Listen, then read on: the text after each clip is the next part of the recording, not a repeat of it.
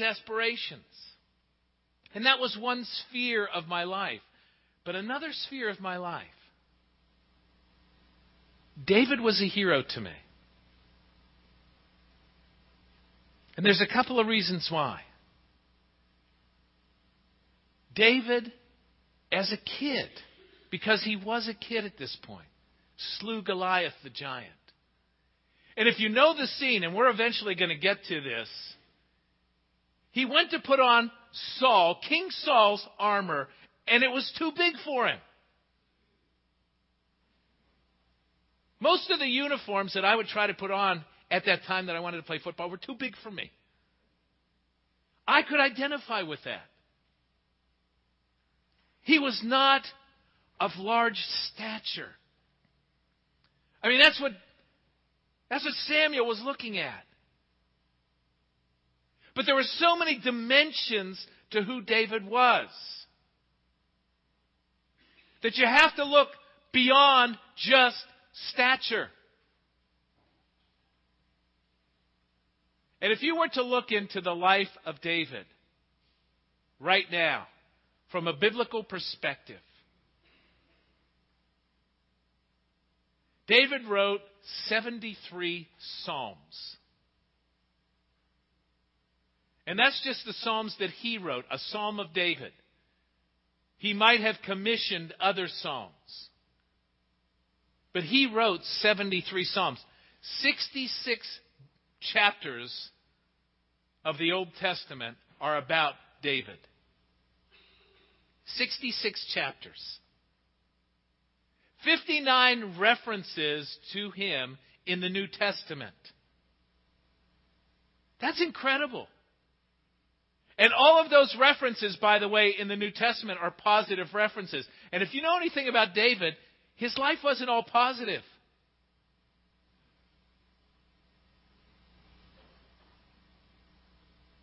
But 59 references in the New Testament. He was a poet, a songwriter. You know, he played an instrument that today would probably be like someone teaching themselves how to play guitar. He played the lyre, stringed instrument. He was a tenaciously loyal friend to Jonathan. He was a great warrior. He was full of wisdom and strength. He was a statesman and a king. He was a person who was known for his forgiveness. If you look at Saul, King Saul, and how he could have gotten back at King Saul and didn't, how at one point he could have gone after Nabal and didn't.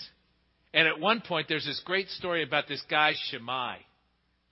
On the way out of Jerusalem, when his son Absalom had usurped the throne, this guy Shimei starts throwing stones at him and calling him names. This is the king of Israel. And obviously, this guy Shimei didn't like him. You know how people are politicians these days? Well, this guy Shimei didn't like him, throwing stones at him, calling him names. He's on his way out. Well, then Absalom gets killed. David comes back in as the king again. What do you think David could have done to Shimei? But he forgave him.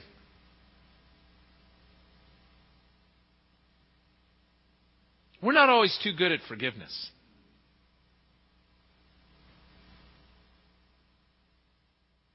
David was awesome at forgiveness.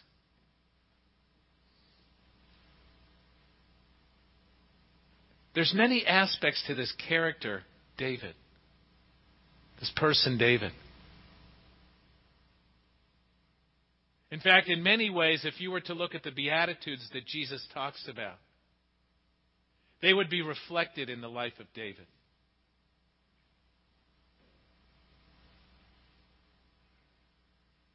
Now, why was Samuel, in this scene, why was Samuel looking for a king? Why did he go to Jesse? And the Jesse's household. You need to understand the background here. Who was Samuel? Samuel was what was known at this time as a judge. A judge was a charismatic leader of Israel. He was also a priest. Some of the judges that you might recognize their names Gideon was a judge, Samson was a judge. Look in the book of Judges, you'll understand what judges did. Samuel was the final judge, and he had anointed the first king. Now, why didn't Samuel's sons step up to the plate? If you look in 1 Samuel chapter 8, they were corrupt. And then he anointed Saul as king. What happened to Saul? If you look at 1 Samuel 13 through 18 through through 15, Saul kind of messed up. And then if you look at the end of chapter 16, the Spirit of the Lord actually departs from Saul. So they needed a new king. And the Lord says, I have this guy handpicked for you, Samuel, and I want you to go anoint him. That's the scene. So he sends him to the house of Jesse in Bethlehem. Does that name sound familiar? Bethlehem? It's interesting that he sends him to Bethlehem. That foreshadows another king.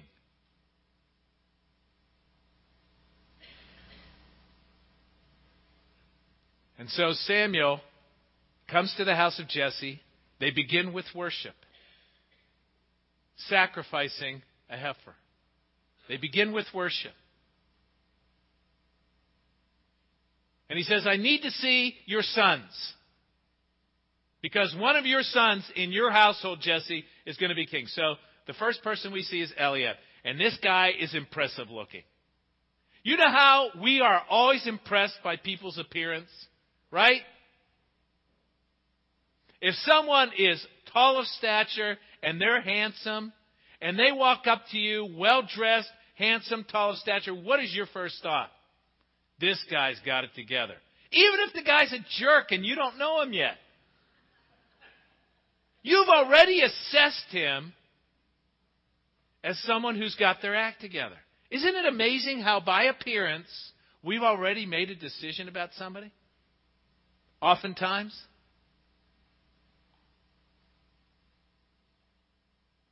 When I go to see a doctor these days and they look like a kid, it's like, oh my goodness. Does this guy know anything? Because more and more they're looking like kids to me.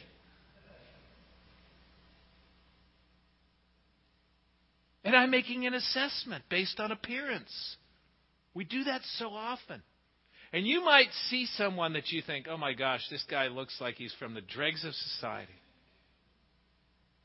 And the guy is so kind and full of wisdom. But we've already assessed because of appearance.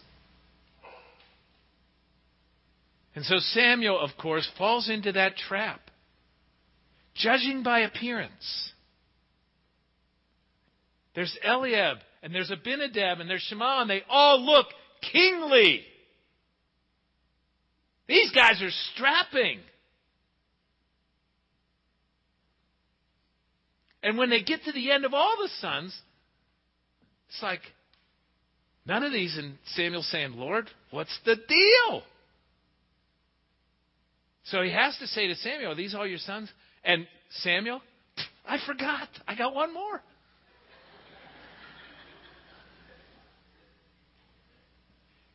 Now I want you to think for a second. We all laugh at that. What if you were the forgotten child?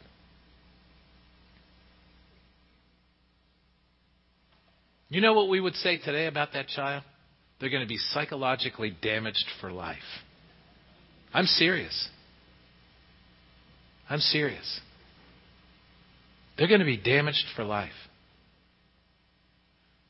He was supposed to have all of his sons together, and he forgot about this one. How do you forget? Yeah, I've got this kid He's out watching the sheep.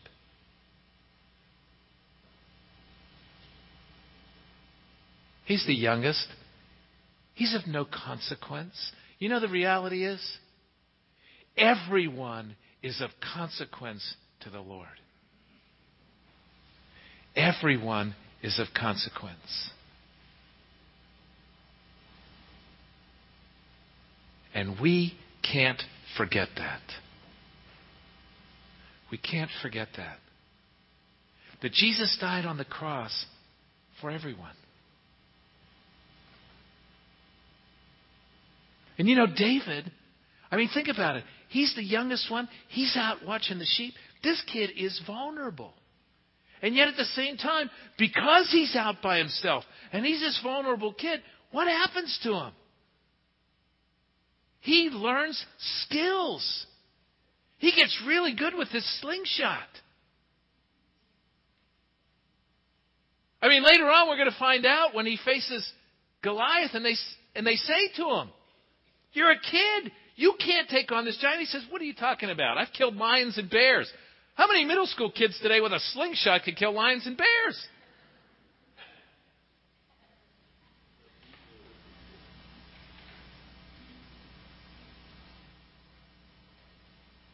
This kid's good.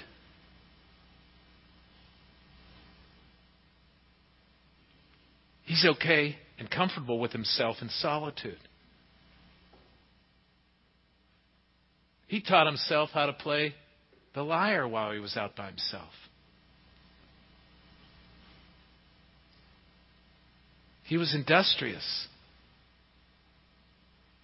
He used his time well.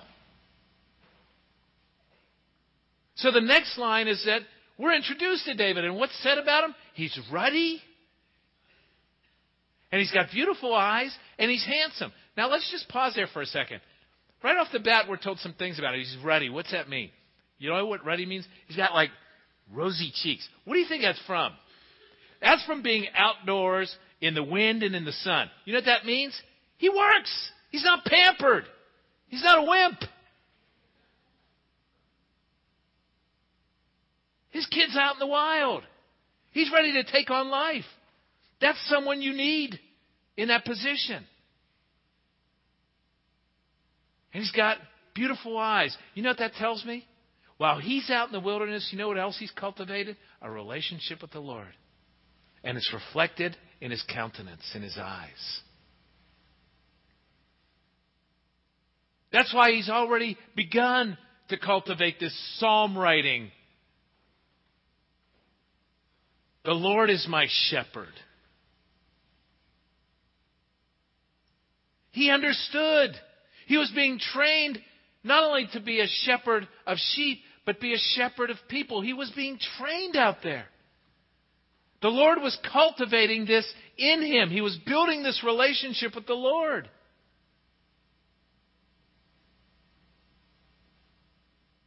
And we're told he was handsome. Now, think about that just for a second. You're out with a bunch of sheep. How do you know you're handsome?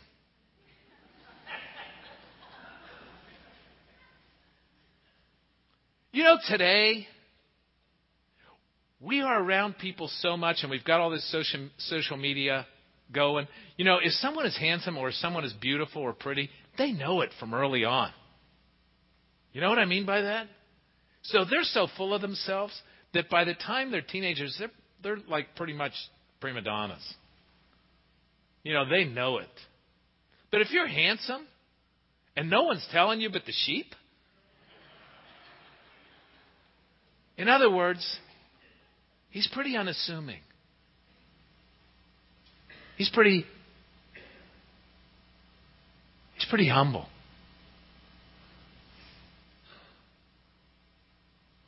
That's a good trait. And he's a person of integrity. Because he's out there watching the sheep. That's his first concern. And he was conscientious about it. He's willing to take on wild animals at his own risk.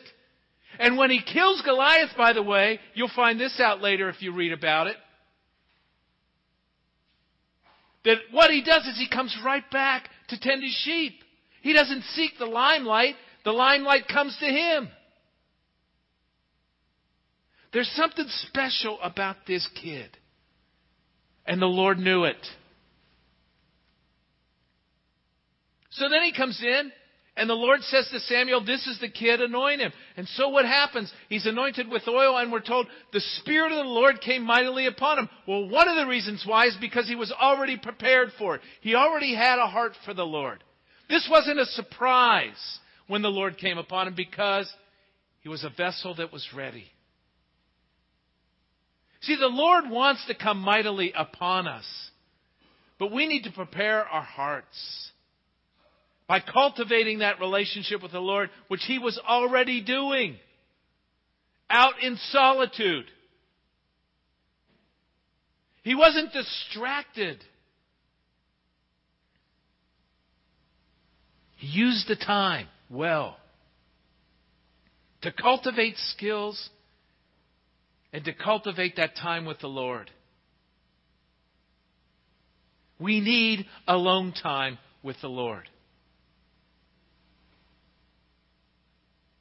So that when the Lord wants to use us, when the Lord wants to fill us, we're available for Him.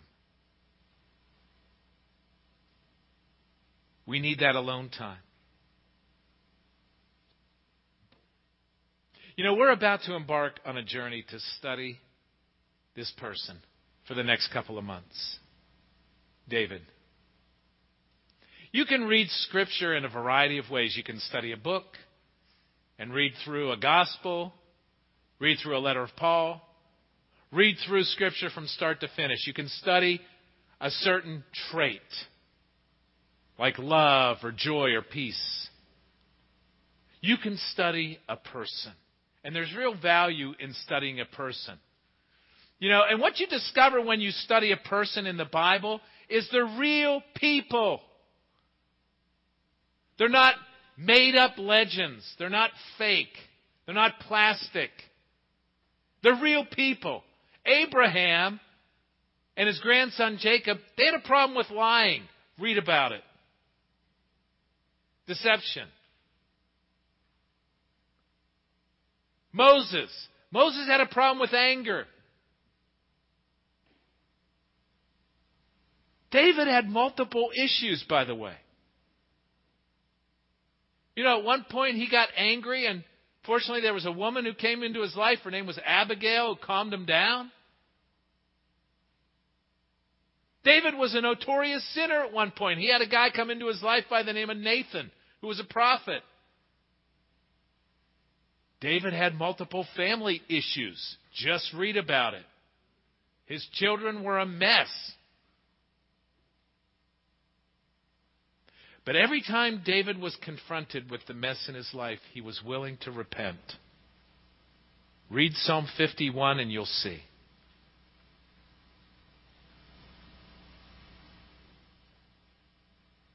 See, what we learn about David and what we learn from David is he was an incredible man of God. And he was also very fallible. And we can learn from both.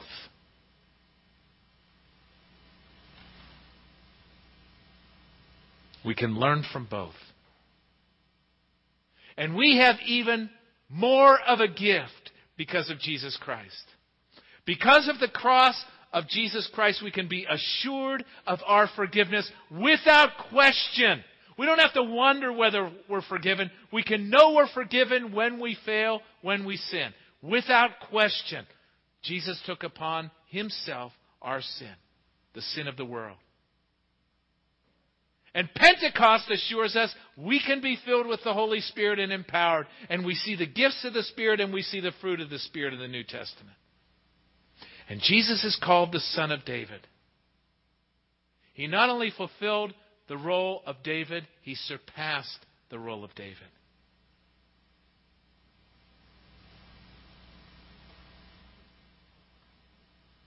But David foreshadowed in so many ways.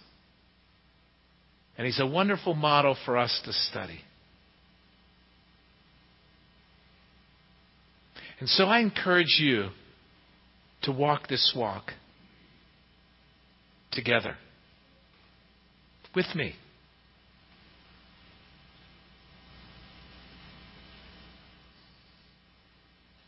to see what it means to become a person who is one after God's own heart.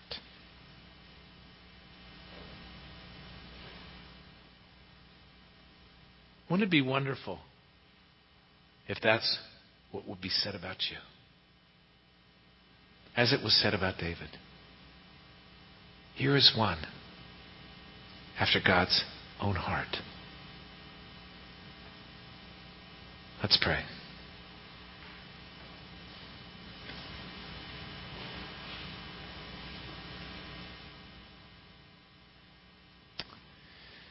As we pause before the Lord, I encourage you in the coming days and weeks to take time to read the stories of David.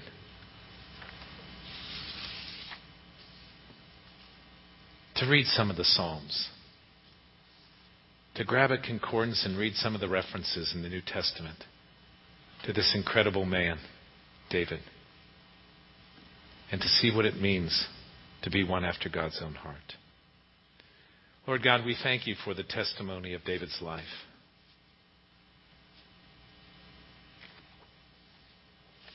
For one who was truly after your own heart, but at the same time had flaws like all of us do, and yet was quick to repent. Lord, help us to learn from this man. And help us to see the gifts that you've given us. The gifts that you've given us in Jesus to know that we are forgiven when we fall. The outpouring of your Holy Spirit at Pentecost to know that we can be filled with your Holy Spirit and empowered. But Lord, I pray this day that our hearts would be open to the outpouring, the filling, the empowerment of your Holy Spirit. That we would have a heart given over to you.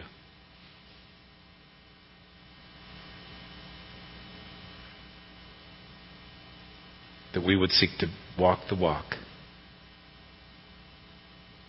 and seek to grow in the knowledge and love of you day by day. that we might be known by those around us as one who has a heart after you. And we pray this in Jesus' name. Amen.